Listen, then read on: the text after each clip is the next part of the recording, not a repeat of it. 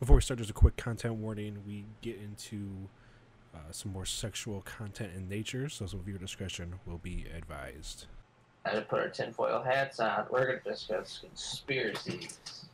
Do you have your tinfoil hat? I do. I got mine. I put it on.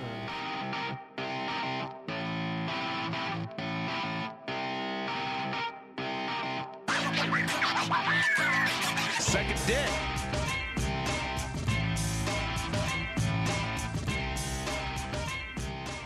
Welcome everybody to another episode of your favorite pro wrestling podcast. This is Pro Wrestling Proverbs. I am joined as always with our co-host Pepsi Diet Pepsi loving Logan. How you doing, Logan? It's me. I'm good. How you doing? I'm I'm I'm doing pretty good. Doing pretty good. A little tired. We're a little better than Cody Rhodes. Heck. My my pec is still on the bone, fortunately. Yeah. Uh, being a DoorDash driver uh, isn't too strenuous. Uh, it hurts my thighs no getting in and out of the car a lot, but we we make it work. Uh, but we, we had a we had a pretty good week, I'd say, as a as a podcast. We launched a uh, Facebook page, and seemingly within the first like 10 days or so we're over a thousand followers and i think we're at i don't quote me i just had it up and i didn't even look like 600 likes i want to say Yeah, um, it's doing really well, which is funny because this was like the last bit of social media that we talked about and wanted to do. we we held out for a while Yeah, and this is Lo- by far the best one. logan did not want to do it i feel like i just kind of just did it. I was like logan we're gonna make a facebook. He was like okay. I guess, I guess we can. And then uh we have reached uh, 600000 people. Uh thanks to uh one of the topics of today's podcast we'll get into later uh mjf uh, so thank you Yeah. mjf popping Thanks, us Maxwell. thank popping us a rating. And the the second most reach we had was about Cody Rhodes, I believe. So, two AEW guys that are, could be going to WWE, possibly. Is it a work? Yeah. Who knows? I don't know. Uh, before we get into that, uh, we do have some even more uh, bigger news. Is that a word? Uh, Yeah. we're gonna be doing our first giveaway now that we have so many people connected onto our socials. I feel, I feel like people would actually participate in it now instead of it going to uh, Logan's family member. so, uh, if you keep posted on our socials, you'll get a link to a uh, a surf giveaway link. Uh, we're giving away a Becky Lynch Funko Pop. Not just any Funko Pop. I know what you're saying. Funko Pops are, are, a little lame, but they're not. They're not. I know there's a lot of Funko Pop collectors out there. Uh, Yeah. you got you got two of them here on the call. We're giving away a Target Target Con 2022 limited edition exclusive uh, metallic Becky two belts Funko in mint condition. Oh, Uh, never been opened. Uh, so you, you know, I was wondering, um, how do I? I, I mean, how how would someone uh, enter? uh, you would simply go to uh, giveaways.joinsurf.com slash pw proverbs slash becky lynch funko. I know that's a lot. I know that's a lot. Uh, but don't worry we'll make it easier for you. All you have to do is go on to whatever social media you're already following us on uh, in the description of this podcast there'll be a link to it as well. Uh, then to enter you just simply follow uh, one of the instructions it gives you. Uh, you get these little entry token things, tickets, and the way you collect those is by following us on all of our social medias. You can get up to 10 total uh, tickets or entries to the giveaway. Uh, so if you do all 10, you'll have the best odds of winning this uh, rare WWE Funko Pop that is vaulted, I believe. So, So I what, what socials do I, I? I mean, the fans have to follow in order to be get to be in this raffle. Well, you you don't what you don't want to do if you're not following is go directly to the social and follow because then you won't be entered. You have to go uh, you have to follow through the Join Surf website, uh, Okay. and then that includes our Twitter, our Facebook, our TikTok, our Instagram, and our YouTube. And if you refer a friend, you also get an extra entry into that as well. Uh, so those of you who are listening, I implore you to go ahead. I want to mail this out. I ha- I'm tired of looking at her. She's been sitting on the desk behind me. I need to get her out of here. So please. Oh, in honor of her, you know, getting absolutely smacked the past couple weeks uh, on W television, this will take you back to a, a better time in her career uh, when she pinned Becky Lynch and had a good grand old good two month reign as double champ. And she and she pinned who? Oh, Ronda Rousey. That's it. That's Yeah. it. Becky Lynch. Yep. when Becky Lynch pinned Becky Lynch. Uh, so yep, that'll be posted. Uh, if this, when you're listening to this podcast, it has already been posted and ready to go. So you are already behind. Uh, the giveaway will go on for one week uh, from posting, so it'll be posted on June 8th. So it will go until June 15th. Uh, so make sure you uh, get your entries in as soon as possible. All right, you want to start the show now? Yeah. Yeah, yeah. You know, speak. Let's uh, let's start our. So what we're gonna do today? We're gonna have a uh, a little bit more of a fun episode. We've been kind of kind of heavy the past couple weeks. Yeah. Uh, the Chris Benoit stuff, and then we talked about like transphobia and homophobia. Uh, we last posted week. and then we posted videos on our YouTube channel and we realized well I realized after that we recorded them that every single person in the initial PW pro- or PW profiles is uh yeah they're dead. Yeah. So uh So we, uh, speaking of PO profiles, the a collection of those will be posted uh, here this week as well. So if you haven't listened on the YouTube or you want to listen to all of them again, uh, back to back to back, they'll be posted in one long podcast episode for your uh, enjoyment. So, like you said, everybody, everybody that we did uh, in those, in those Yeah, videos was- last week, they're they're dead. it was it was supposed to be AWA people and legends, so kind of like we're, we're kind of looking at this as in a way our Hall of Fame, our recognition, I guess. And uh, you Yeah. know, have an AWA, you have the old school wrestlers like you know, just for instance, Bobo Brazil. And yeah, after we finished recording them, uh, that's I looked at the list and because we were gonna try and you know tweet at some people, you know, be like, hey, here's a video about you. Can't do that. Do they have any uh, living relatives that we can? Uh... uh, I tweeted at Michael Hayes for the Terry Gordy one, There you go. but uh, yeah, yeah, yeah, yeah, yeah. No, no, no, no. Uh, so like I said, we're gonna try to lighten it up a little bit, because I, as Logan knows, and as I'm about to tell all you guys, I'm a big uh, conspiracy theory guy. Uh, Yep. Not necessarily that I believe in them. I it's quite absolutely the opposite.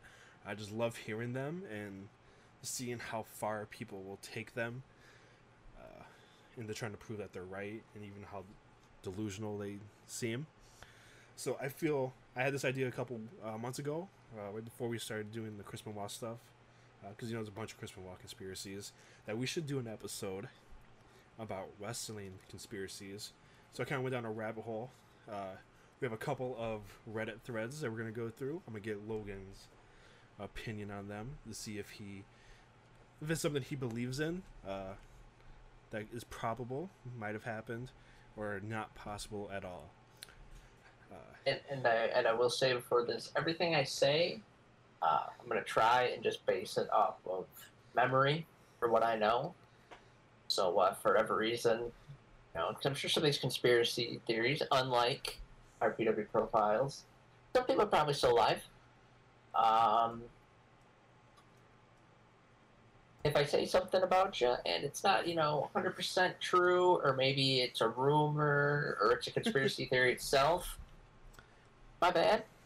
Um, but I'm just gonna, like he said, he's gonna shoot one at me, and then I'm gonna say why I think it's probable and not probable. You know, depending on who the wrestler is, time frame, all that fun stuff. Yes, and then we also have a list.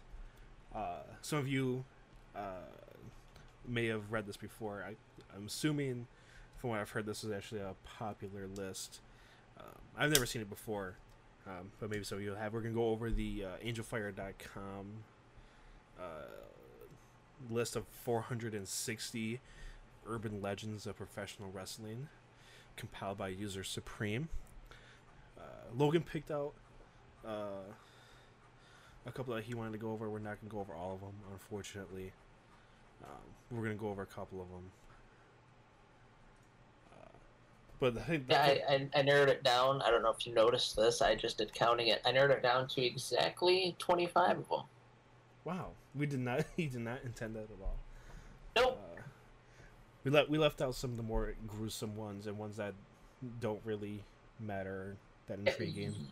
You'll see a lot of stuff on these about wrestler A let wrestler B sleep with his wife, or wrestler A defecated in wrestler B's bag, or wrestler A did a lot of drugs or drank a lot of alcohol and went on a tear through the town. Those were the ones that we kind of left off it. Or, oh, this wrestler, you know, we're not saying anything, but he was always seen with, you know, younger guys. Those we tried to leave out because um, a lot of it, you know, it's your hearsay. That's definitely how ru- rumors were spread. And that's how a lot of times they try to get people out of a territory. You know, they Right. go up to the boss because you figure a lot of times it was older white guys.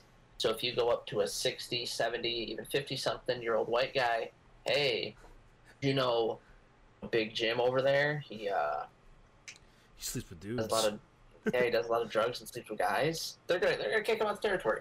Um, or oh man, did you hear that Big Jim took a shit in I don't know Hulk Hogan's bag? And Vince will be like, Big Jim, you're fired, without even question. The ones that the ones that I tried to focus on, um, they're interesting, to say the least. Yeah, yeah. It'll be, it'll be you'll just have to see. You have to see. We picked out a couple good ones. Uh, but the first uh, conspiracy we're going to talk about is probably the most recent one, and what has garnered us uh, TikTok or Facebook fame, uh, and that is MJF. What the hell is going on with MJF? Yeah. Uh, So, this is interesting to me because you always hear. I I'm sure you can say it off the top of your head, but I never can. The Hulk Hogan tweet about working yourself into a shoot. You always you always see shit about that, yeah. and I'm thinking because I mean, you know, I try not to be an AEW hater. You obviously like AEW, but we can agree on one thing: Tony Khan's a mark, yeah. He's, and I and, and he I, belongs I behind. he belongs, belongs behind the barricade with all the other marks. Yeah, I, I think he worked himself into this. Jabroni marks without a life that don't know it's a work when you work at work and work yourself Yeah. into a shoot marks. Yeah, so. Dash I'm HH. thinking- I, I'm thinking what happened. MJF obviously had his issues, and, and MJF, as much as he wouldn't want to be called this, I think he's kind of a mark too. He knows a lot of, you know, he's used a lot of influence. He's had a lot of wrestling influence in his character. Yeah. Um, famously, late '90s, Brian Pillman pitched this idea to Eric Bischoff, where he becomes a loose cannon, gets quote unquote fired from WCW, goes to ECW and potentially WWE, and then he comes back. Well, never came back. Not saying that wasn't the end goal. Pillman did die under WWE contract. I don't think he ever wanted to come back. I think he did it just to get out of WCW because Bischoff was kind of a mark too. Now, do I think MJF completely copied this? No. Do I think that Tony Khan kind of pitched him something like it and was like, oh man, I know you're angry at me. Let's turn it into a story. okay, boss. And yeah, and then it's, hey, we're going to give him a live mic. They cut him off and it went to black. And I know everyone on our video, oh, if this was real, it would have got cut earlier. Not really. Because again, if Tony Khan, you know, the mark that he is, wants people to watch, you're not going to cut him off until he really goes off the deep end, which, I mean, it was shortly after. That's when they cut his mic. Um, they sent CM Punk down. You don't Yeah. know if. I, I don't know if that was them actually sending Punk or if Punk was like, all right, I'm tired of this and tried to be like the locker room leader. Oh yeah. I think I think it's a combo of work and shoot. Um, I think no matter what, it helped MJF's stock rise. It's been it's been very I- interesting like ever since that happened. Yeah. Because things that you can- you can look at it both ways. Like, oh, they're they're just really going like deep into this work by removing him from the AEW roster page. Yeah, He's not in any more advertisements. But the thing is, with the advertisements, is that didn't just just like happen. That came from Time Warner, I think. yeah, Time Warner issued that. So I don't know. I, again, that could just be like another layer. Like Tony reached out, was like, "Hey, can you put out this out uh, and make it look a little Either more that- believable?" or they worked Time Warner too. And if that's the case, and when it turns out that they did that, Time Warner's gonna be pissed. Uh, I, don't. I wouldn't go. I don't think.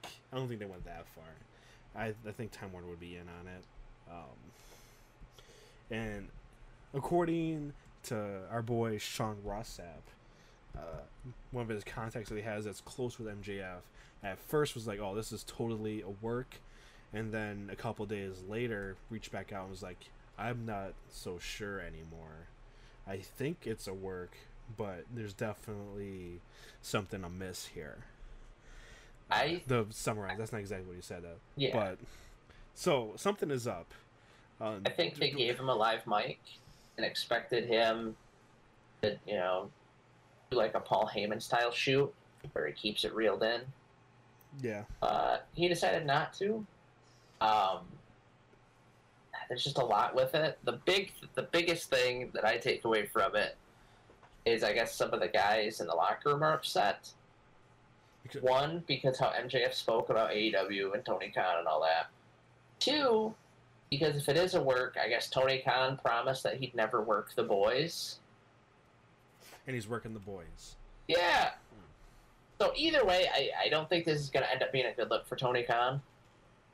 Um, I mean, either a you're you're going to sit MJF on the proverbial bench until his contract's up, or b you're working the boys that you said you weren't going to work. Hey, I I think the main goal is though, and I think he's willing to get the heat for it from the boys. Uh, is that MJF's going to be the biggest star in their company? Uh, Yeah.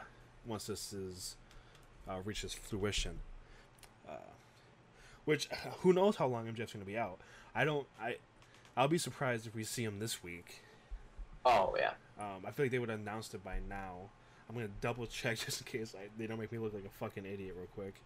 Uh, but I think the I- best thing they should do is keep him off TV for a while. Like do what WWE should have done after uh, CM Punk's pipe bomb. That that was like a worked shoot, uh, and actually have them stay away. you know what I think would be perfect? What- to have Wardlow continue this kind of run. I don't know if he beats Punk, if he beats the interim champion, whatever. Have Wardlow finally win the big one.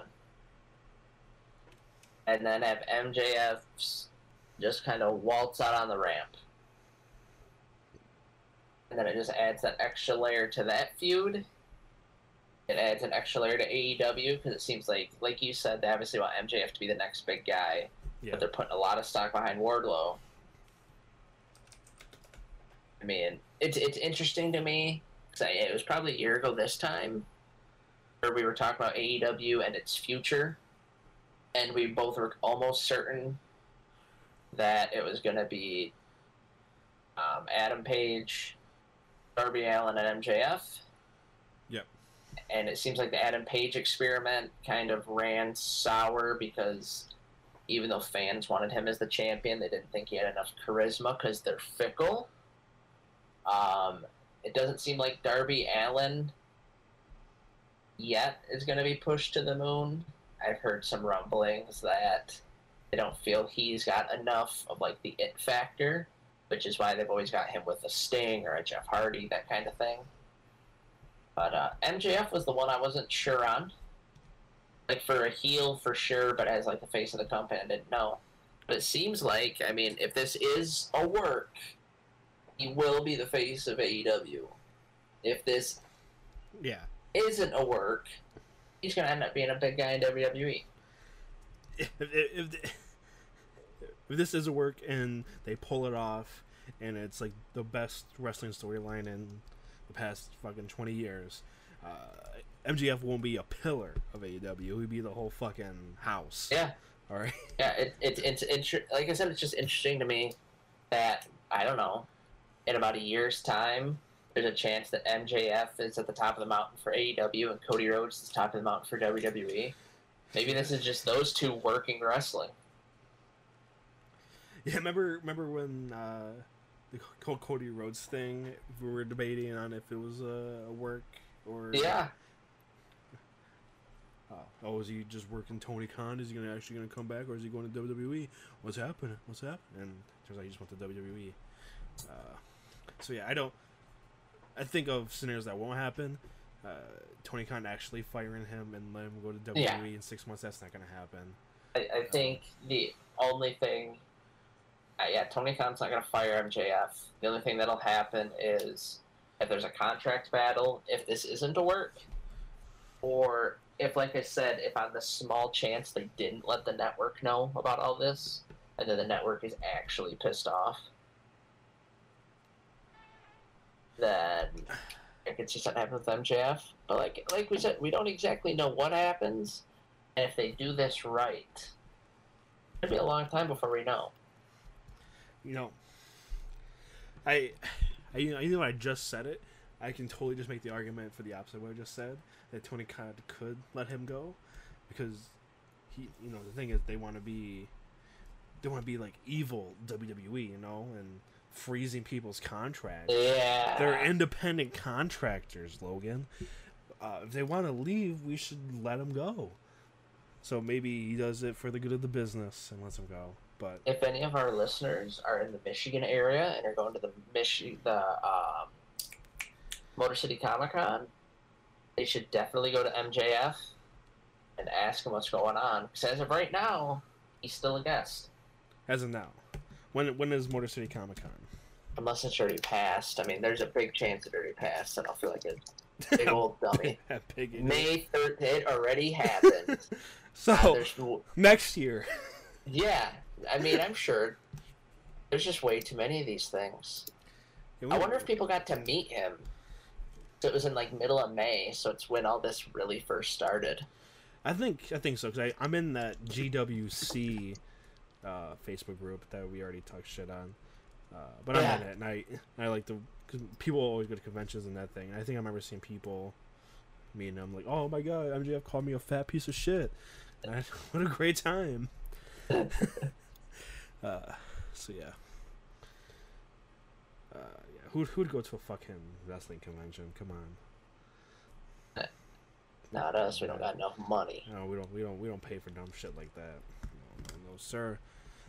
Uh, All right. Now that we got that big one out of the way, let's let's Uh, let's go through. Let's. Uh, we spent a lot of time on that one, so uh, Yeah. we'll we'll. well, here, here, I, I've got a little one for you before we begin. Okay. I've seen this go on social media. Ooh, I like this Uh, one. Cody Rhodes' pec. That was a work, right? Yeah, it was makeup. he just used makeup. You know, you know, there's somebody out there like some kid who's like 11 years old. He still he still believes wrestling's real, and his mom comes in, and, and he's like, "Mom, mom, Cody Rhodes is fighting in Hell in a Cell with a torn pec." And then the mom looks at her and is like, "Son, you know all this shit's fake, right? That's just makeup. they wouldn't let him wrestle with a torn pec, you stupid idiot." He's like, "Oh, no, mom." I, I just I just love the amount of people who and the big argument I saw was oh man, if this was done in AEW, we'd be calling them stupid, but if it was done in WWE, since it was done there, Vince is a genius. Like, I mean, sure, there's that, but I also think that if Cody would have done this in AEW at like his peak, that there'd be more social media chatter even then. Like Cody's big in WWE now, but like that first year ish in AEW, I don't think he's reached that yet. You know, I I'll ask you this real quick. Uh, while we're on the topic of Cody, uh, I see a lot of people on Reddit comparing him to John Cena already. He's going to be the next white meat babyface John Cena type. Uh, he's already at that level. Do you agree with that? I think he is definitely a white meat babyface. Um, I don't think he's at a Cena level yet. I think he's slowly getting there. Um, I mean, he's already got the wrestling pedigree, you know, but uh, I'm the grandson of a plumber. I wrestled with a broken, I wrestled with a torn pec. I think as soon as he comes back, if they don't put a title on him, they're messing up. Yeah. Um, and I do, I, you know, we, we talked about Cody a little bit on here. He definitely proved that he's got it, I think. I mean, how many people have issues wrestling with, like, say, a broken finger, Sin Cara, or, you know, some sort of bruise or sprain. And you got Cody going out there putting on a, you know, four star match. Oh, do you, With think- do you think Meltzer this- gives that five stars? He said it. He said it was the most compelling match he's seen in a long time. That has to be five Uh, stars, right? Or is he just like hates Seth Rollins that much? He doesn't give him the five stars. I don't know. The thing that I found funny is I sent the tweet from our account where I said um, Cody just wanted to prove he could do something Triple H couldn't. Because if you remember one of Triple H's last matches, he tore his pec. Right, right, right. Yeah. And he just sat on the outside like a just just a bum. I, man, I really like not to sound selfish, but I just really wish Triple H didn't have that. Uh, what do they call it? The cardiac emergency Yeah. or whatever. I wish I just wish I hadn't happened because you know a Triple H Cody match at this point would have been phenomenal. That would have been a great story. But we'll never see it. Uh, We'll never see nope. it. But a And then you're telling me you do think it was makeup. yeah, yeah, it was totally makeup. He's Yeah, faking alright. it. Yeah, he's a fucking. Can't wait for the Cody Rhodes. coll- It'll probably be called the Brandi. That'll be the that'll be the makeup line. yeah. Okay. Uh, but good transition here to our first conspiracy theory from one worked injury to another. Uh, the first one here we're taking from a square circle thread posted by user Jamie278. Uh, so thank you, Jamie. Uh, was that HBK, Heartbreak Kid Shawn Michaels, Yeah. was never hurt in 1997 at the Royal Rumble. Uh, in fact, Vince was just kept him on payroll to rest and recover for a few years to stop him from leaving for WCW. I don't know about that. I mean, Well, we got you got to think of uh, some of the uh, evidence. Let's say, let's say. Uh, I don't know if you heard these stories, but there's stories that you know Shawn Michaels had a wrestling school around this time, Yeah. and he would go in there and he would take bumps. He did one of the someone I forget. I think it was Daniel Bryan, maybe. Uh, he he went in. Uh, Shawn Michaels went in there Uh, because somebody couldn't take like a back body drop, and he's like Shawn Michaels went in there. He almost hit the fucking ceiling, and came back down and landed on his back, supposed broken back. So I, I don't think it was as broken as they made it sound. I think they did that to kind of let him ride off into the sunset and retire. Because, you know, if they just go, oh, his back's damaged, then the fans are to be like, oh, he can come back. But, like, with everything wrestling, and we've talked about it on here, they have to give a, a definite reason he's going to be gone forever. Or else every week, oh, we're Sean. I know his back did have issues. Um, obviously, you know, carrying the company, not just figuratively, but in matches. And it was never with small guys. Like, you're getting jackknifed by Diesel, you're getting power slammed by Davey, you're getting yeah, thrown off shit by Taker. I think the smallest guy that he worked with might have been Mankind for a while, if that gives you any idea. yikes. Um, I do know that drugs played into it, and he wasn't in like the right mental headspace. And I do know that that's why Vince tried to keep him on the payroll, is he didn't want to see anything bad happen to him, and they kept giving him chances. I mean, you've heard it before. They put him on commentary. They made him a commissioner. They had him be DX manager. Um, I think he could have worked those times. I just don't know if it would have been healthy for him.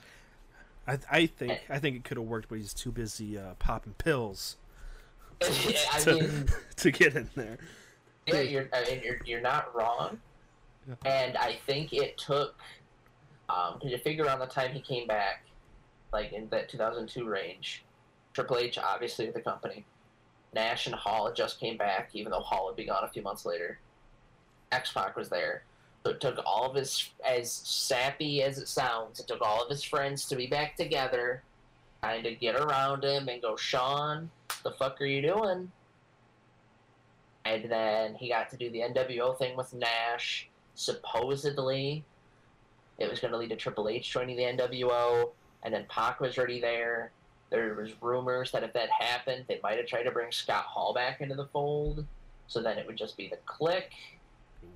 Uh, once you know that didn't necessarily happen, and they folded the NWO because Nash got hurt again. Michaels got to work with Triple H. I think you know once his head got cleared, he got a good wife. Um, Found God. yeah, found God, had his friends around. He was able to work through the pain. Plus, I mean, taking what five years off, that's got to help out a little bit. I mean, look what it look what it did. I, I know that they did different forms of therapy and stuff, but look at like Edge and Daniel Bryan. They were supposed to be like dead in the water, could never take a bump again. Yeah, I well, Edge and Daniel Bryan's were a lot worse injuries than But yeah, Shawn's. Like we said, Shawn could have probably worked after in like 2000, 2001. yep. But I, I, I was kind of joking earlier, but kind of not. Uh, he did have a Well- debilitating drug problem. And the other reason I don't think he would have gone to WCW, Bret Hart was there. Oh, you. I don't know. Did, did they run back Montreal? That's what I'm saying. I don't think. Uh, I, I I think Bret. That's the thing. Bret and Bischoff didn't like each other. Bret and Michaels obviously didn't like each other. It took years for them to reconcile. I don't think he would have been able to do it. I think the moment Michaels walked in that locker room, Hart would have went back to Vince. Well, And then you know, according to according to Bret, you know, if I would have just stayed with WWE, none of my brothers would have died. Yes, yeah. We're we'll- we'll cover that in a in a future show. We got big, we got big plans with the Hart family coming up. Uh, but speaking of relationships, was- Rock was getting big at this time, and a lot of people think that Shawn also left uh, because he saw that Austin and Rock were gonna surpass him, and his ego couldn't handle it. I don't think that's necessarily true, but I thought it was really interesting. That's why Rock and Shawn never worked a program. uh, Um, you know the other reason why they talk about Rock and Michaels never worked one, right? Uh, something about his mom, Rock's mom. Yeah, Michaels disrespected the Rock's. Uh, I think it was his grandma because she ran the promotion in Hawaii. And so then once the Rock got big enough, he was essentially like piss off Shawn. Right. Plus, Bret Hart says that DX tried to hold the Rock back. There's a lot of layers to it. And I think the issue with that is now that Shawn's found God and that The Rock is this big Hollywood star, we'll never like truly know. Because I mean, you can't trust Bret Hart. No, no, no, no, no. You can't trust any of those fucking Harts. They're all liars. All right, let's move on. Let's move on to our next one. Uh, this is a funny one. Uh, Vince named Stephanie specifically so that her name is an anagram of the Macho Man penis.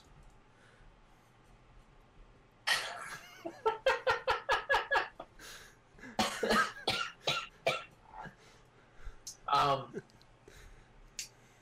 I'm, I'm gonna go. I'm gonna go no on that one. Okay, all right. I don't, I don't really think. I don't really think there needs to be an explanation. Um, uh, all right, yeah. I mean, if he was gonna do it, you'd think it'd be Hulk Hogan penis. But uh, Well, you can't. You can't do. There's no. There's not enough. Uh, there's not a U in that name. So. Yeah. Uh, speaking of Hulk Hogan, uh, Mr. America and Hulk Hogan were the same person. Now, see, I don't agree with that because if you remember, he took the lie detector test. He did. I mean, just because they look the same, that doesn't mean that they're the same person. Look at the Usos. Look at Edge and Christian. Look at Bubba Ray and Devon. just because they look the same doesn't mean they're the same person. Okay, all right. You got you got me on that one. Uh, you popped me. Uh, uh, here's a here's a good one. We kind of talked about it earlier. Uh, Tony Khan hit a bunch of small print in the original EVP contracts that slowly takes away the creative control, and Cody was the first to fully realize it. So that's why he's going back to WWE as revenge. I don't, I don't know if Tony Khan's that sneaky. What I heard happened was there was a show that did poorly or something, or a dynamite, like, I don't know, something he didn't like.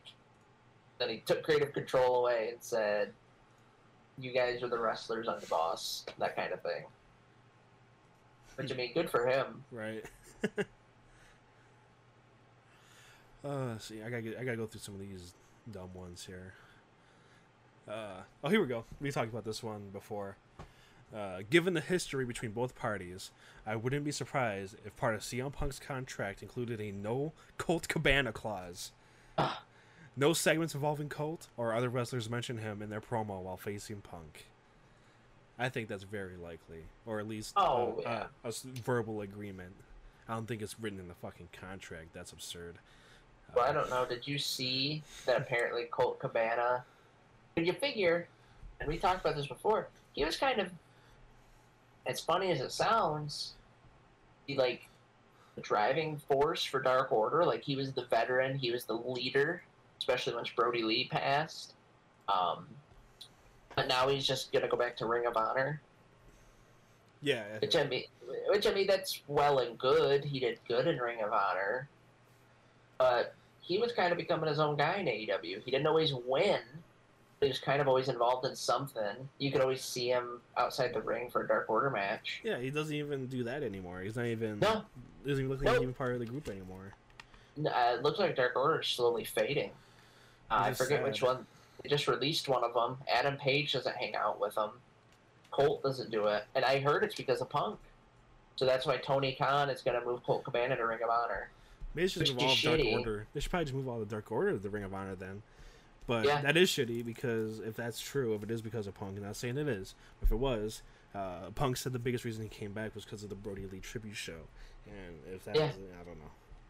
That'd be And shitty. I and I mean, the worst part is you figure at one point Punk will probably show up at Ring of Honor. Yeah.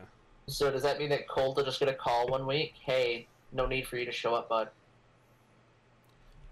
Phil's going to be there. Phil's coming to town. Better stay at the curious, what, hotel. I'm curious what Colt's to do. If he's going to wrestle, I mean, he's done commentary. He could do that. If he's to be like a backstage hand, because we discussed it before, how he would be one of the people that I would instantly put back there. You'd have him, Jay Lethal, and William Regal. You wouldn't need much more. Yeah, I, I, I read that recently, especially after I just put on our Facebook the the, the false image of Colt Cabana versus Punk for Dynamite showing. Yeah. And then I read that, and yeah, I was kind of disappointed because you'd think, you know, if you love wrestling as much as you say you do, you love AEW, you want to be different, man, blah blah blah blah blah blah blah. That you would kind of let bygones be bygones and have the one match that people are clamoring for. I still say that's the perfect Ring of Honor main event for the um, their comeback. I, I would enjoy it. Uh, Yeah, but obviously CM Punk would. No, no. CM, CM Punk doesn't enjoy anything. CM Skunk.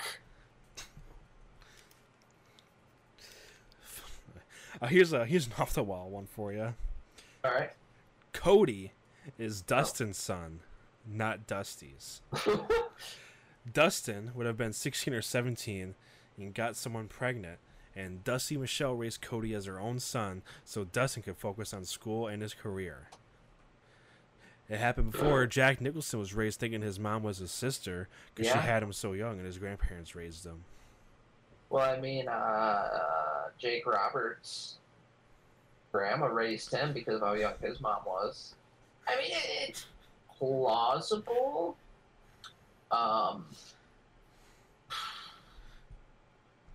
Du- Dustin, dressed as Gold Dust, banged Cody's mom, and nine months later, a baby with a sick neck tattoo came into the world. From uh, I don't think it happened like that. I don't know. That would make the one my favorite line in the Cody versus Dustin feud was where Dustin, you know, said everyone everyone compares you to dad. But when you look in the mirror you see Cody.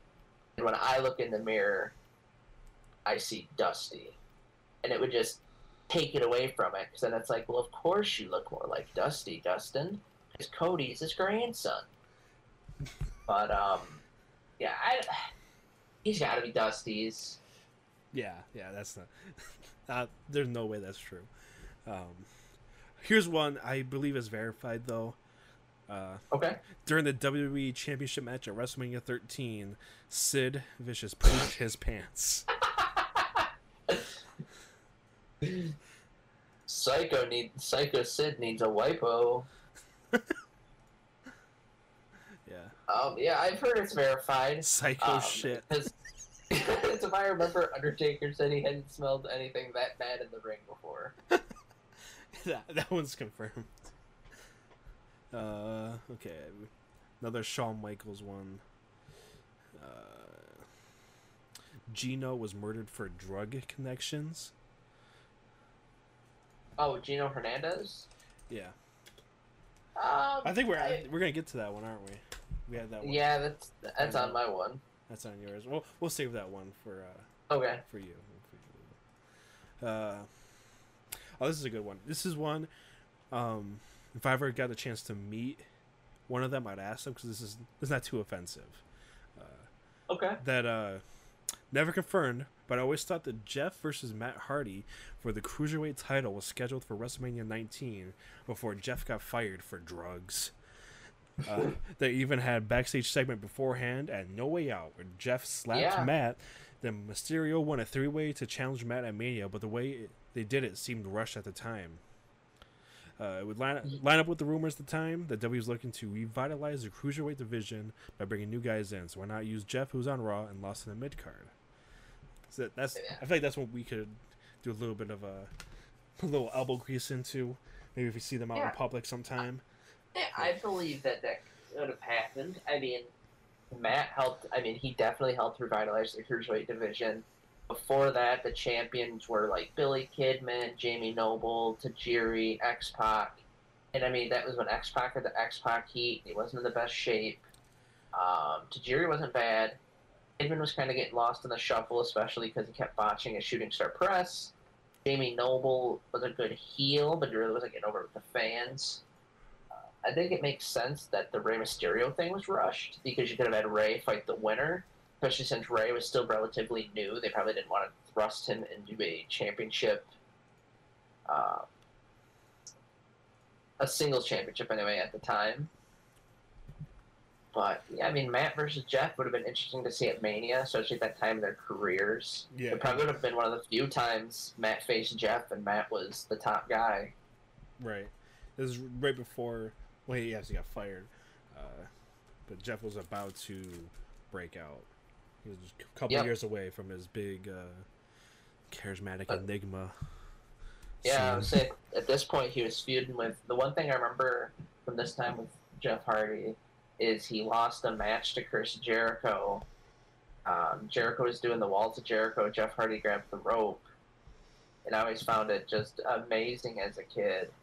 You know, the ref started counting one, two, three, and um, almost got to five, but then Jeff Hardy had to let go of the rope and start tapping.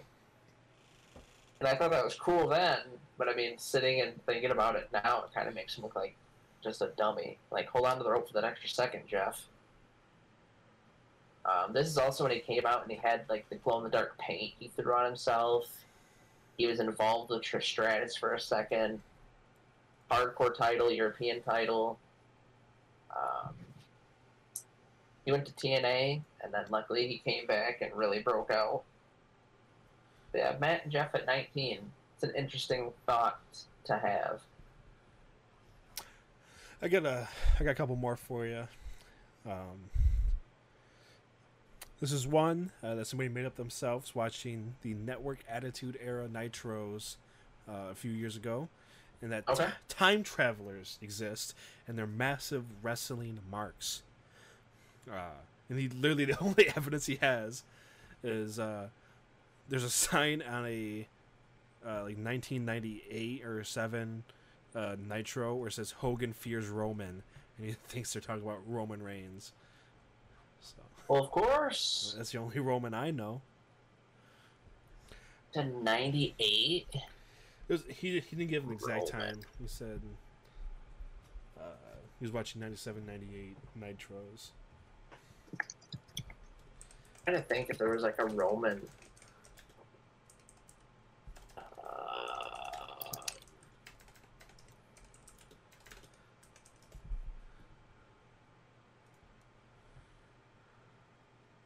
yeah, not that I can come up with just briefly looking at this. I mean, obviously it wasn't Roman Reigns.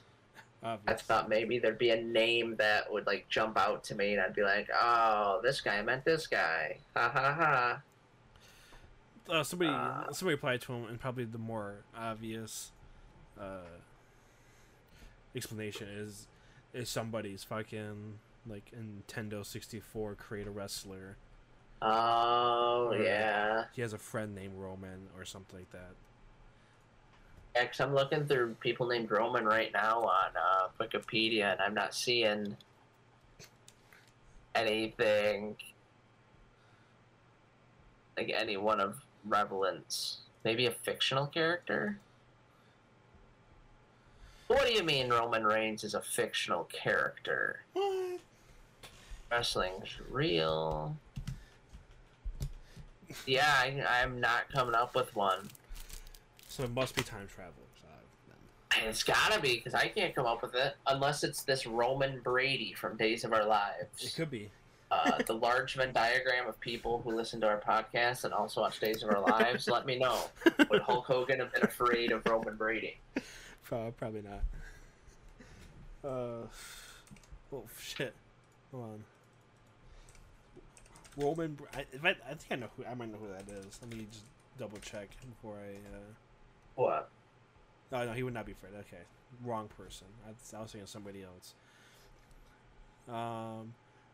All right, here's one that could pass. This is a a uh, a hot topic on for WWE stands. Uh, that Tony Khan buys up tickets to his shows. On several occasions, we heard how fast they sell out, only to see empty seats on TV and scalpers literally giving away tickets on secondary sites prior to the show. He's also fudging pay-per-view numbers. This is why I they, mean- this is why they don't have a streaming deal. HBO or any streaming power probably want them to open up their books and do their due diligence. That only show that Tony is dumping his own money into the company to artificially prop up their figures. Now, Damn, that, that WWE and WCW also fudged pay per view numbers and ticket sales. So did TNA. I feel like unless you're at the level of like an ECW or a GCW where you can't, or even a Ring of Honor, yeah. that you're gonna fudge the numbers a little bit. Um, do I think that's why they don't have a streaming deal? No, I think it's because AEW has been around for what less than five years, yeah, about that. and I mean they don't have a lot of tape. Um, they, I mean, they own the Ring of Honor library, but that's still not enough for a whole streaming deal. I mean, look at what WWE had own before they put out their network.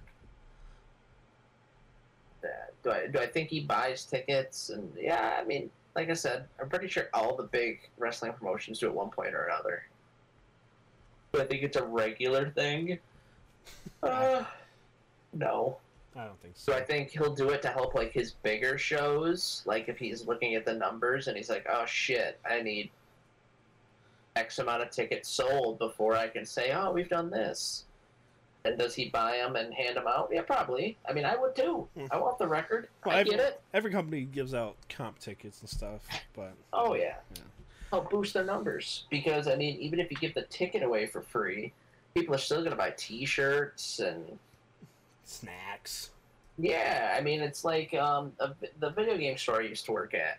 They would do Black Friday deals on Christmas, and we would lose money on the new game systems. But that's okay because the parents that would come in, we would only have like ten of these systems. They'd come in and be like, "Oh, can I get the new PlayStation?" No, sold out. Ah.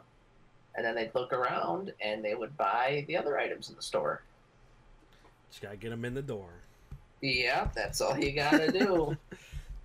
Big Uh, dummies. I got I got two more funny ones before we'll move on uh, to yours and the uh, uh, Angel Fire uh, Okay. Urban Legends one.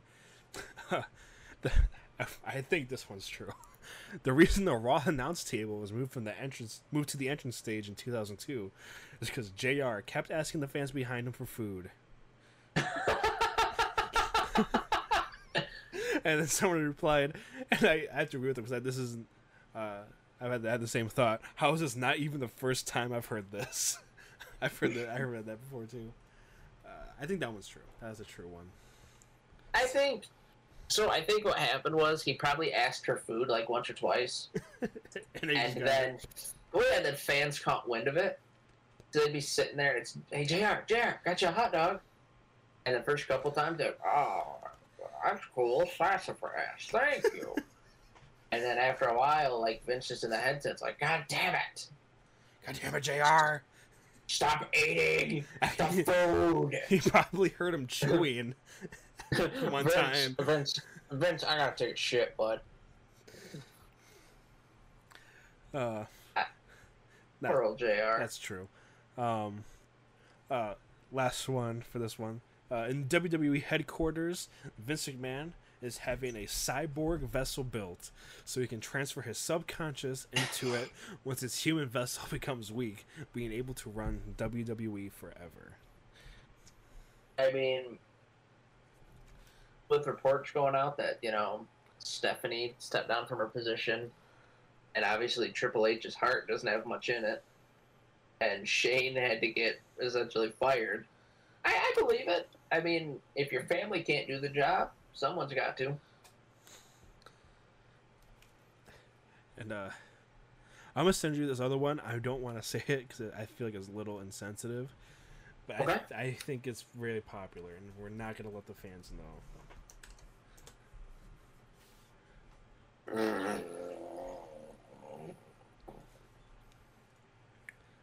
Um, I'll just say this: uh, it's because uh, one of his coworkers uh, around the time, uh, who has a podcast, um, was going around Oh. saying that this certain thing isn't a big deal. oh, that's right. Yeah, That's right. Jericho. I wasn't gonna say Jared. All right, I, I'll, I'll- we'll leave that out there, and then you guys can put it together. I just, I, I- I, I- think it's a little insensitive to say. I'll just say I don't think it's the main reason. I do think it helped escalate it. Like if Do- this didn't if this didn't happen, Was the then was the actual reason ever given out? I don't think I ever read that it was. no, I don't know. Like he had some sort of disease. I thought could be wrong, but I think whatever it was, he just had issues before, or he was going through issues, and then this happened. Oh, hold on, I found it. I mean, because what ha- what he what what happened um, is related to that. It's related to like his lungs, right? Yeah.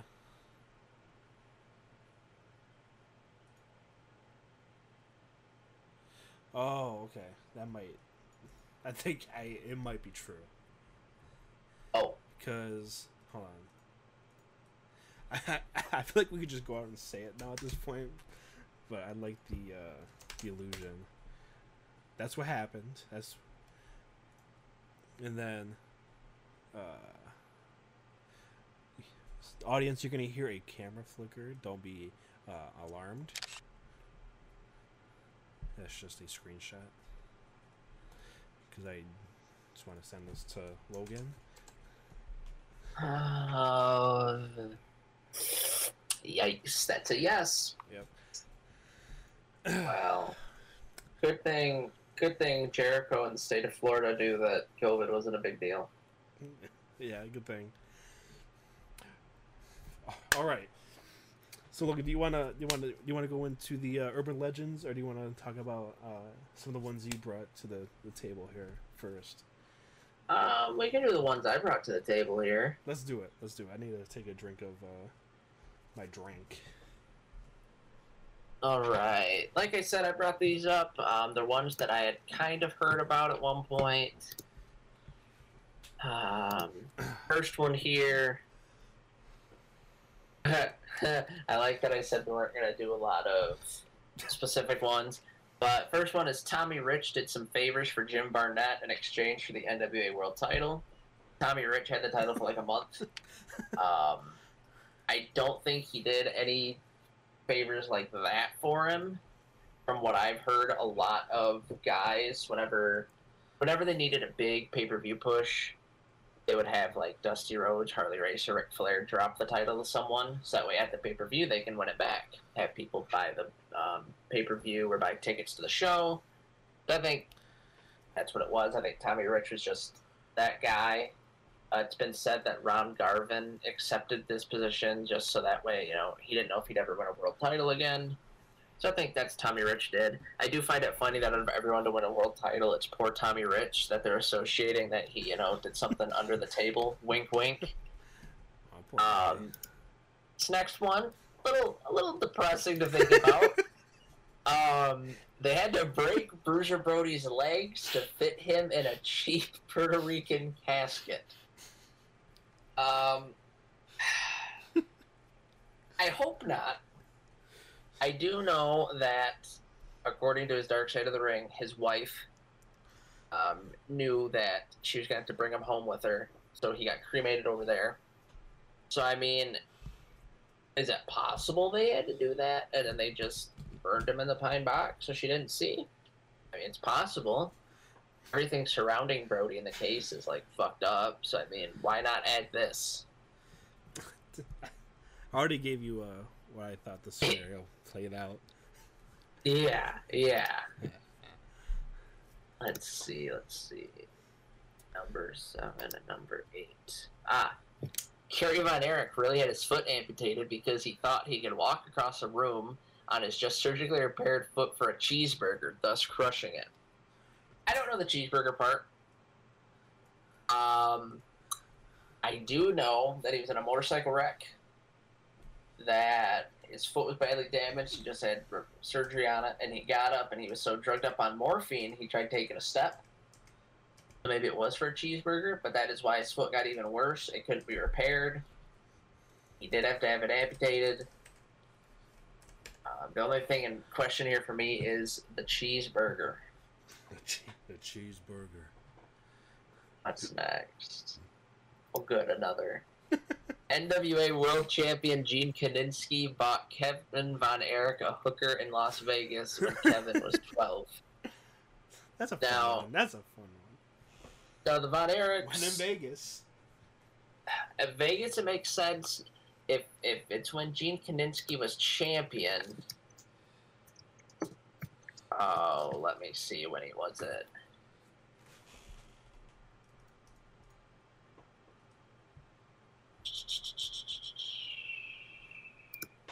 I want to see exactly this time period. Uh, I'll say that uh, Kevin Von Erich was 12 in 1969. makes sense. Yep. So, I mean, it's possible, especially since Kevin was one of the oldest of Fritz, and Fritz was well respected. I'm just curious with this one, like, who let the secret out, or like who'd been holding on to the secret. Um, this is just one of those interesting things. Like, it's pro wrestling in the '60s and '70s, and like you said, it's in Vegas. I think it's, I think it's I think it's plausible. especially during that time with uh, Yeah. these uh, group of guys. Uh, Yep. very, very possible. Steve Lombardi, better known as the Brooklyn Brawler, Brooklyn Brawler. was Pat Patterson's secret lover. I didn't think we were doing many of these. now, the thing that makes me think this could be true is, I mean, Steve Lombardi had, I mean, he was with the company for a long time, just being a jobber. You know, you never Right. really heard about him training people. It- It's possible. and, and you know he isn't married. No. So Um, just just throwing that out there. Oh, Bruce no. Hart was a substitute teacher Oh, while no. a top face slash promoter slash booker in Stampede.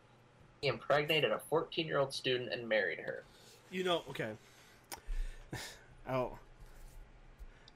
I'm been doing uh, some research Okay. uh, for another uh, podcast series we're might end up doing, um, and this came up.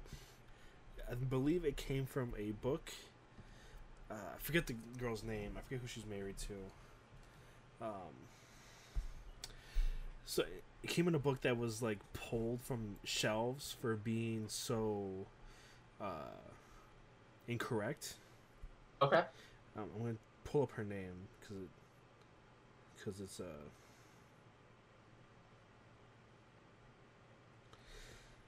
That's not it. But the, this this could be true because I think the girl, Bruce Hart, actually married her or something. Um, but I don't know about the impregnating while she was 14. I don't think Right. that happened.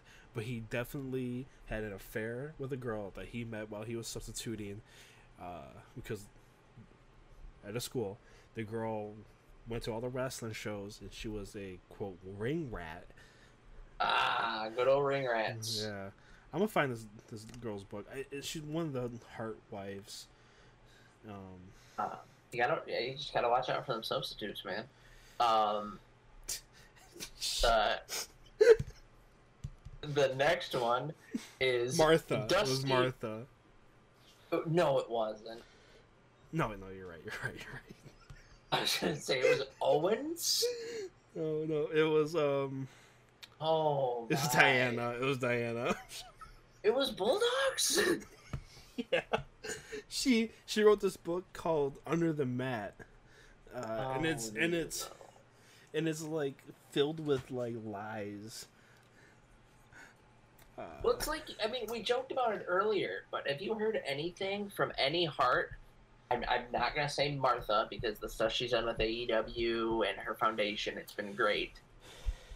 Any old school Hart, Bret, Davey Boy, their wives, Dynamite, even Dynamite's wife at Dark Side of the Ring.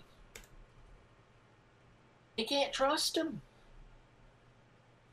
Like they they well, the problem was they embellish the story so much, and then at the parts where it's like, oh, can we talk about this? I don't want to talk about that anymore. Why? um,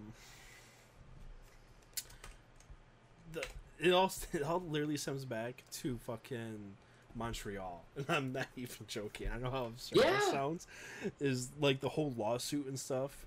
Um, like when Owen died, and Yeah, everybody wanted to. It was kind of like a war. Of like, okay, you're either on Bret's side, and we're gonna try to go and get Vince back any way we can, or we're, we're gonna try to get a job so we can afford our family and our all of our crack that we're gonna smoke. Um, but I, I don't know. It's it was it's a whole thing. Hold on. Yeah, the, um, the next one here, Dusty Rhodes got Baby Doll, who was the manager at the time, fired because he was pissed that she married near jobber Sam Houston instead of him. Now That- that- I don't, I don't think that's true because from what I've heard, um, Dusty's had his two relationships, pretty loyal during both, and he was a pretty lax booker. Like he kind of let you get away with stuff. From what I saw on the Dark Side of the Ring, Sam Houston got fired and she followed suit. But I mean, this is funny because this kind of mixes kayfabe and reality. Since Dusty was with Baby Doll on screen, this is one of those instances where Dark Side of the Ring, I think, likes to embellish because she was asked how much Sam Houston would drink at a time, and she said a number like twenty-eight Jack and Cokes. Jesus. Like, what is he? What is he drinking them out of? A goddamn dentist rinsing cup? Twenty-eight, and he's not dead yet of like liver like failure. I don't believe it. Like that, that could be a future episode for us where we I, I Dark Side of the Rings are great and it gives you background knowledge that you might not have known, but a lot of the facts that people say and a lot of the people shown excluding like Mick Foley and Chris Jericho, um, they kind of just want, especially if they're in the wrestling industry still, they kind of just want their 15 minutes. So they will draw it up however they see fit. Uh, 20. I'm getting nervous going down this list because I don't know what I put on my list. oh, here we go. Dusty Rhodes booked Rick Steiner to beat Ric Flair Oh, in 20 seconds at Starcade 88. Finally, a, a nice wholesome one, right? So, I don't remember if it was Rick, but I do know at one point um, Scott was booked to beat Rick, or yeah, Scott was booked to beat Ric Flair super fast, be a champion, kickstart his run, and Rick kind of put the kibosh on that. Um, which I mean, it would have been a lot better. What was Starcade '88? Was the main event? Oh, Ric Flair and Lex Luger. Yikes. Mean, I'm sure it wasn't awful, but I, I don't know if I guess I should say I don't know if Dusty actually booked it, but I know it was talked about to try and help propel Steiners, which I mean, been something to look back on. Twenty-one. Ah, another wholesome one. Superstar Billy Graham once injected Clorox on a dare. you know, have No. who hasn't done that? You know. if you've read his book or you've watched his WWE documentary, and this is um, from the time period where WWE documentaries got like down and dirty. So you know the Jake Roberts one, where I opened up with him saying he's a rape baby, self destruction of Ultimate Warrior, the loose cannon Brian Pillman one, where it talked um, largely about his drug issues. Billy Graham had one, and he discussed how shortly after losing the heavyweight title, he went on a drug binge and just woke up in Arizona. He had no idea how he got there. Um, he did a lot of drugs. He injected himself with a lot of things. I wouldn't put this past him. One, he gets to inject himself and potentially get high. Two, he kind of seems like the type of guy that's like, you know, Billy, if you don't do this, you're a pussy. I'm a what? And then shoots up a Clorox. Now, if he, for whatever reason, is listening, will probably be featured on his next blog where he talks about what's wrong with modern professional wrestling. Um, yeah, this one kind of ties in. I brought it up earlier. Everyone always talks about how Ultimate Warrior was two different people. Because, you know, when he came back in the 90s and he had the abs airbrushed on him instead of having abs. Because, you know, God forbid the guy just doesn't have abs. Um, Billy Graham, again, after losing the WWF, title, went uh, went away, came back, and he had this gimmick where he didn't have the tie dye anymore. He wore black pants. He was a karate master. He's very lean. People thought he was a different guy. And then I, I don't know if it was a year or whatever later, he came back as the tie dyed Billy Graham, and he even cut promos saying, you know, oh man, this different guy came out saying he was the superstar, but I'm the real superstar. Obviously, there wasn't more than one Billy Graham. You can look at the pictures, see the same thing. but it's just another fun little theory. Uh, it kind of gets overlooked, like I said, for the Warrior one. I remember I got an Ultimate Warrior figure with the airbrushed singlet, and the guy in line at Toys R Us was telling me that that wasn't a real Ultimate Warrior figure because the first Ultimate Warrior was dead. right. It- thanks. Thanks for that. Yeah. uh, let's see. 42, 43, 45. A lot of them all in a row. Ooh, this was a this is a controversial one. How did I do 43? Did I do 43? You did I didn't 42, mean to put- 43. I didn't mean to put 43 on it, so I'm going to skip that one. Or 45. Oh, God, I messed my numbers up. oh no. That- Oh, I was supposed to do 32, 33, and 35. okay. That makes more sense. Yeah. So, No. Um, 32, Bruiser Brody was supposed to do a shoot run in on the first WrestleMania. Um, and this would be interesting if it were to happen, or if it would have happened. I don't know where he would have done a run in at, or who he was supposed to do a shoot for. Because that Mania was what, 84? Um, it was supposed to be for the main 84, event. 85? It was going to be the, for the main event. He was offered a large sum of money to run in during the main event. Huh. I'm assuming. I wonder by who. Oh, there's a Bleacher Report on it. Let me see. Um, Because I'd never heard that until today. I found it interesting. he was supposed to attack Mr. T. Oh. Okay. Um, doesn't say He wasn't supposed to attack just any of the four, just Mr. T. I'm assuming, um, because at this time he worked for Fritz von Erich a little bit. I'm pretty sure he worked for Verne Gagne a little bit. There's probably one of those old time wrestlers, you know, didn't want this to happen. I- think it would have. It, it's definitely a lot more wholesome than Tommy Dreamer's story of running in at one WrestleMania and killing himself and Paul Heyman. Uh, next one here is Hogan versus Zeus was supposed to headline WrestleMania six. I completely think that was supposed to happen, and then they did the tag matches, and Vince saw that Zeus was the drizzling shits, and was like, "Nah, we can't do this at Mania." But that's just my opinion. Um, okay. I just can't go over the whistling shits comment. Um, I always, I find this one interesting. That this is always a rumor. The Iron Sheik was offered a hundred thousand to break Hogan's legs instead of dropping the belt to him. Iron Sheik I've heard that a submitted this. time.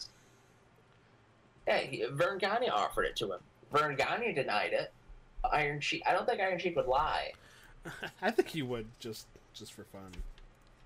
What about that? I mean, and then he talks about how much he used to he respected Verne and how he respected Vince, and that's why he couldn't do it. I don't know. I just I just find it funny. that This is always brought up every so often. Do you want do you want to read that uh, the next one, Logan? Thirty-five. Yeah. Apparently, after Lawler first arrived in the good old WWF, a lot of people disliked him for his general arrogant attitude. Paul Nash and Michaels didn't take too well, so at one of the Royal Rumbles, Lawler left his crown in the dressing room um, to do the Rumble. So the Kliq decided to shit in his crown. But apparently, this wasn't just a couple of turds in the crown. They apparently filled King's precious crown to the rim with a nice, hearty click shit. So I think that's true. I'm certain that's true, and I want to point all the fingers at X Pac. the only person not named. Yeah, I it just he shit in a lot of people's bags, and he owned up to it. Is that is that The old- the- Randy? It might have been. I would say the two people that I know that were synonymous with shitting in bags were Paul Bear and X Pac. Now the only way we can prove this to be true, how many Royal Rumbles was Jerry Lawler in? Uh, this is probably the one where he hit under the ring. in '96. Maybe. Let me uh, take a look here. Um, need to find an image or a video. It keeps doing other things. what? Just the next two. Oh, all right. Yeah, where are they? Macho Man had his way with Stephanie back in '94 slash '95, and then Vince found out, and that was the true ending for Macho Man in WWF. This is one of the I think this is this is just started by uh, just wrestling fans. Yeah, I have not heard Well- like any. Have you heard any like actual wrestlers No. talking about this? No, and then you figure Macho Man left because he apparently went to Vince's office. He was a commentator at the time. He wrestled the occasional match. He had the part time deal, but he didn't want to be part time. He went in and he, I guess, pitched for Shawn and Shawn Michaels and him to have a year long feud ending at Mania. And Vince told him, "No, you're too old. You're going to be a commentator." He essentially wanted to make him the next like Gorilla Monsoon or Bruno Sammartino, um, where he'd just come out every so often. Randy didn't want to do that. He felt he still could be full time, so he left. Um, if you remember when he left, Vince announced it on commentary and was teary eyed. I don't think if he quote unquote had his way with Stephanie, that he'd have been that sad. No, I don't think so either. Uh, well, unless unless he found out later. I mean, could be. But then that wouldn't have been why he was gone from the WWF. Maybe that's why he never came back. Maybe. He was supposed to for WWE All Stars. And then he That's right. croaked. Yep. Um, Gotta so, for those trees. Let's read on. Gotta- Do a do a sixty six. I just want you to read it. Jerry Lawler has a well known foot fetish, and he was once caught by a valet. And he was um, jacking off into her shoes. Um, I'm not gonna put past anything, Jerry. I'm not gonna put anything past Jerry Lawler sexually. Me either. He's big old creep. All right, let's move on. that's why. Um, If I can- the next if I- If I can slander Jerry Lawler any chance I get, I will. the next one I had was Andre the Giant once called Kamala the N word, and Kamala then stuck a gun to his face. Now I actually know part of this story. He called him it. He didn't instantly pull a gun to his face. Kamala then got a gun and at a later event pulled it on him when Andre tried to be a buddy with him. Said, you know, you can't call me that. But you know, it's fair. I wouldn't necessarily go right to a gun, but uh, yeah, fun little. You, you never hear those bad stories about Andre. You always hear the good ones. He's a legend. I mean, it's just it's just it's just like Andre had that illegitimate daughter. Um, let's see, where am I at? It's funny. There's a couple things on here where it's like people were card-carrying members of the KKK. Yeah, of course they were. They're Southern white guys in the 50s through 70s. Of course, a couple of them are going to be there. Yeah, I'm surprised. There's probably a lot more than you want to you want to admit. 112. So this one, this one kind of threw me off. Gino Hernandez was a was a major coke user and also a dealer. Of course, he's been clean for 18 years. So Gino Hernandez died in the 80s. He was a part of the quote unquote curse of World Class Championship Wrestling. So I don't know if this is implied here, because I know some people said he's faked his death. Um, in the dark side of the ring, his mom doesn't think he did because he was such a mama's boy. He would have at least called her at one point just to let her know she he was okay. I don't think he's still alive. Um, I also I, I do I do agree he was murdered. They they won't come out and say that, but he was the one. I don't know if you've heard of it that they found coke in his stomach Really? which cocaine for those of you that don't know you snort and it, the amount they found in his stomach it was improbable for him to snort that there or like eat it almost like it was an old mafia style threat but yeah, this one it just threw me off. He's been clean for 18 years. Unless that's some sort of poor joke about him being dead. Oh. Not even that funny. oh, let's say one. Oh, a few months after David passed away, meaning David Von Erich, in early 1984, referee David Manning, who worked in the world class office, was autographing David Von Erich 8x10 photos with David's name on them and still selling them throughout the year. All of this at the command of David's father, Fritz. I think they certainly did that. Make a quick buck. Yeah. I mean, it's my son. What's the matter? I mean, and then David died a hero. They had the big Yellow Rose Parade for him. Kerry Von Erich essentially won the NWA title in remembrance of him. I think it's possible. I mean, people would have paid a lot for them then. Yeah. 26, 35, 43. New Jack intentionally shoved Grimes towards the outside of the ring in XPW. He wanted revenge for blinding Jack in one eye in ECW. New Jack admitted So, to that, right? Well, yeah, say uh, background on that.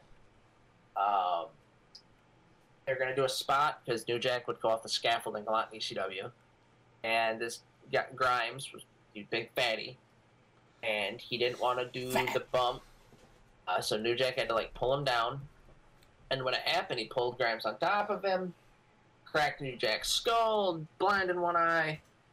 So at XPW, which was supposed to be more extreme than ECW, they were having a actual scaffold match, like above the ring. And he tased Grimes, so Grimes couldn't walk. He didn't tell Grimes this was happening. um, and he threw off the scaffolding. He purposely tried to miss the table so he could kill him. He didn't throw him far enough. He said. No, couldn't throw. If I remember, it's like I couldn't throw his fat ass far enough. Damn. Yeah. I'm looking at my uh, rest in peace New Jack shirt right now, hanging up in my closet. It from Pro Wrestling Tees. Um, ah, this this is what I told you about before. When Dusty Rhodes first came to TNA, I found out that a lot of boys hated him. I couldn't understand why, but apparently a few years ago he promoted a show and handed everyone empty envelopes after the show. When he when they asked him when they were getting paid, he said, "Well, but I've finalized all the numbers. I'll mail you a check." Then he jumped in his truck and left before the main event was over. Apparently, one TNA wrestler wrestled nearly 20 shows without being paid by Dusty, believing he would actually pay him. Now, Cody Rhodes was just on Broken Skull, and Cody said around the time that Dusty came out to ECW, which would have been 99 ish, they were on, for better or worse terms, hard times, Daddy. Now, if they were on hard times in '99, I can't imagine 2002, 2003. They're going to be a little. They're going to be better off. So if he's running a promotion, he's just going to do what promoters used to do and take the money and run. Hey. I love Dusty, but uh, I'm not going to put that past him. Forty-three. Ah, this one's a quick one. Norman Smiley once knocked out Rick Steiner with one punch in a bar fight. I can believe it. I Norman. Smiley's one of those that was a comedy wrestler, kind of like William Regal in his later career. He's actually a great European wrestler, like Regal. I mean, he's done a lot of the training for NXT. Um, I think Norman Smiley can knock Rick Steiner out. No question. 281.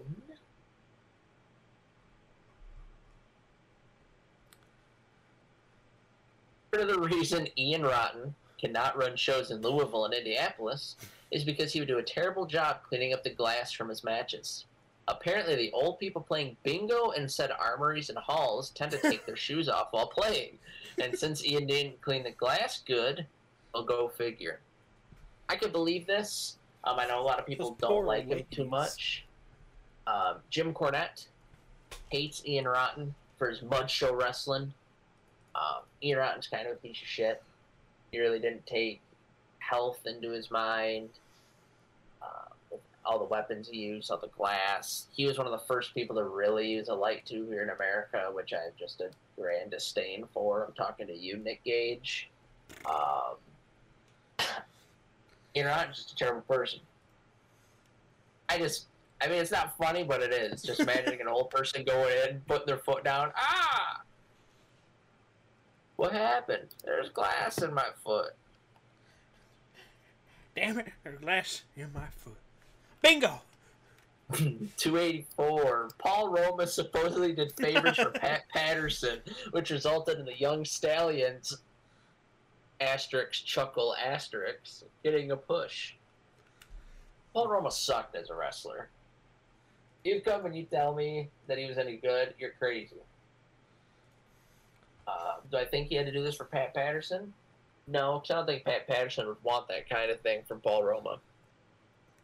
Um, any ch- you know, you said any chance you can get about talking shit about Jerry Lawler. Any chance I can talk shit about Paul Roma, the absolute worst four horsemen? Um, just an aw- he was just awful. Uh, Triple H said it best in the Four Horsemen uh, documentary. The fourth horseman was the job guy in the WWF. Yeah, fuck him. Paul Roma, you're awful. He's still alive? Yes. Paul Roma, Um, you know where to catch these hands. Yeah.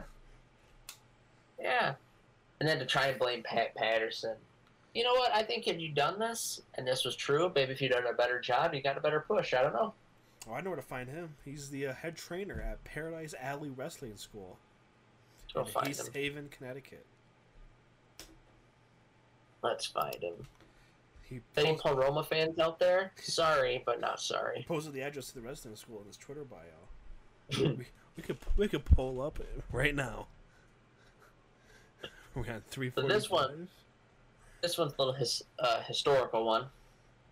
Uh, November 25th, 1985, at Madison Square Garden. Minutes before going to the ring to defend the WWF Women's title, Richter was given a contract by Vince McMahon, which included a clause to sign away all her merchandise rights. Richter said she wanted to look at the contract after her match.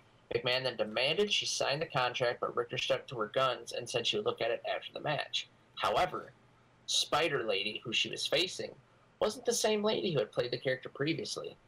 It was the damn fabulous Moolah. During the match, Moolah rolled up an unsuspecting Richter and held her tight for the pin. Richter never worked for WWF again. Moolah claims that she wasn't aware of the double cross and she didn't expect the referee to count the three.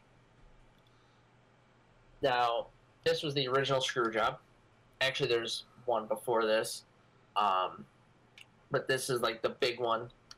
If you watch it back, you can tell Moolah was screwing her over. Right. Um, as I said, Richter was she was essentially the female Hulk Hogan because she didn't want to sign her rights over. Um, which I think Vince was trying to get that because he didn't have all the rights to Hogan because that's why Hogan left the AWA, so he wasn't going to do that. But he was trying to get Wendi Richter to do that, and when she said no, he found someone that would in Moolah because not like Moolah had a lot of merchandising. She was a heel. She was old and didn't have that look that the newer generation of women did.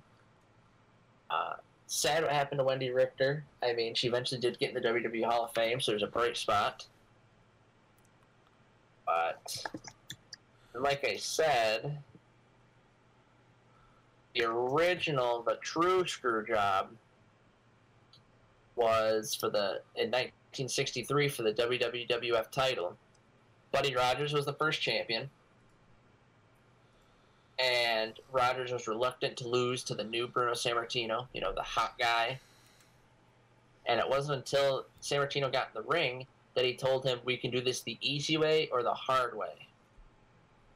And this was after legend claims that promoters dragged Buddy Rogers out of his hospital beds just before his bout, forcing him into the match after suffering a heart attack six weeks before. So then, 48 seconds later, Bruno was the new champion, and a hero was born. Wow. So you figure Bruno's legend was born out of a screw job. Moolah's legend was expanded after a screw job. Shawn Michaels legend was expanded after a screw job.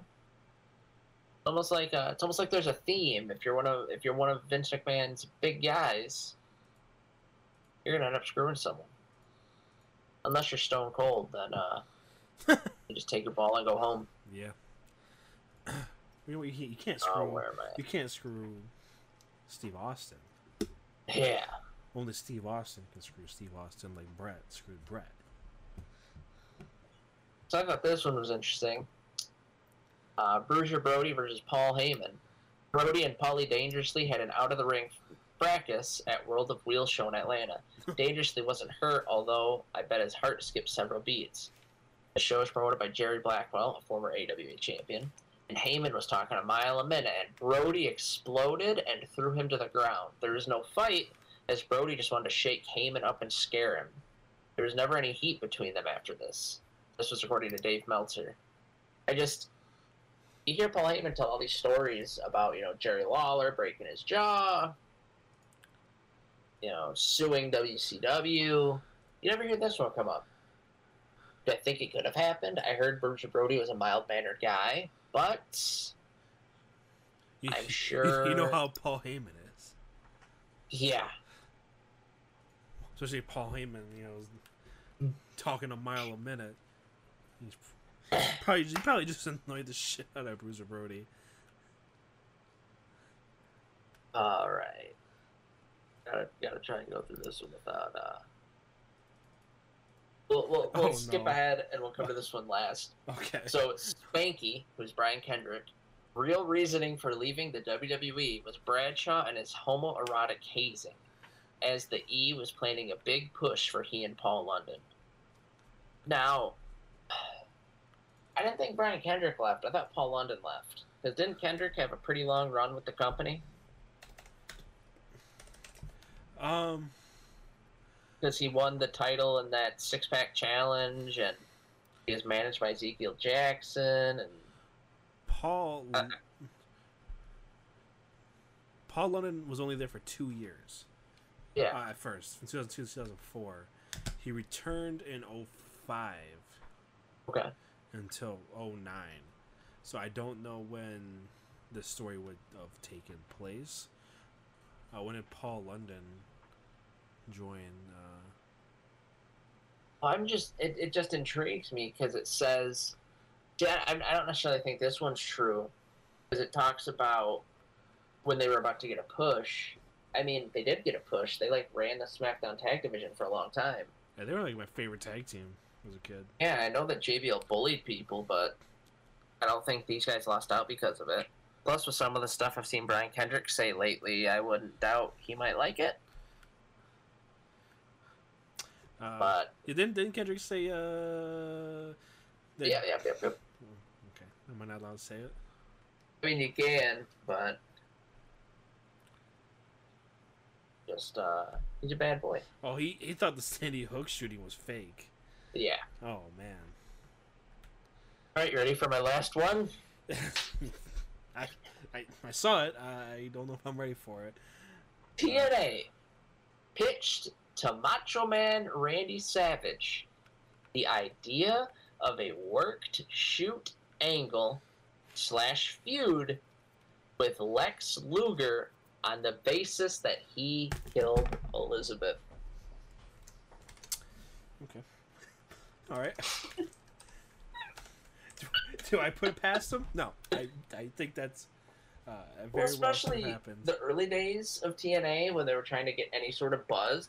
Yeah, I, I could see them being like, "Come on, Randy," and I mean that's just so heartless. Because I mean, even hear from his brother Lanny Poffo how at the end Randy was still like in love with Elizabeth.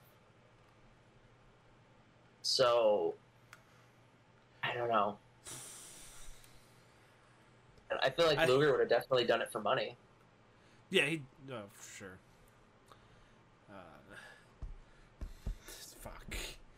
Yeah, those are, I those are I don't know.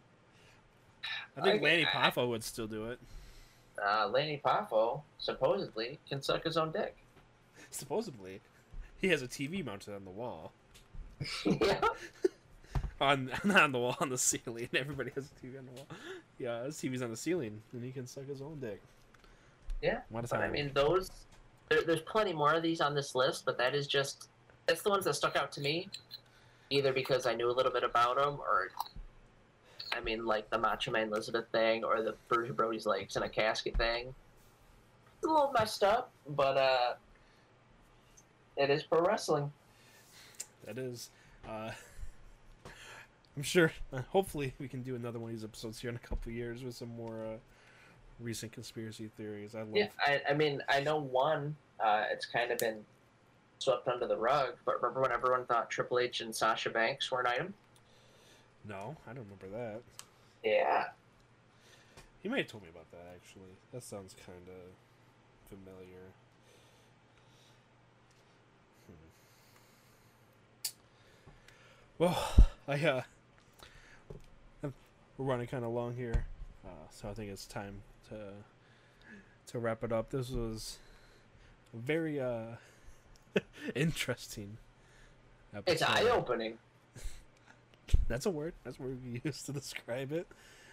Uh, And I mean, if you made it to the end of this, make sure you follow us so that way you can be entered to win that Becky Lynch Funko. yes, make sure uh, uh,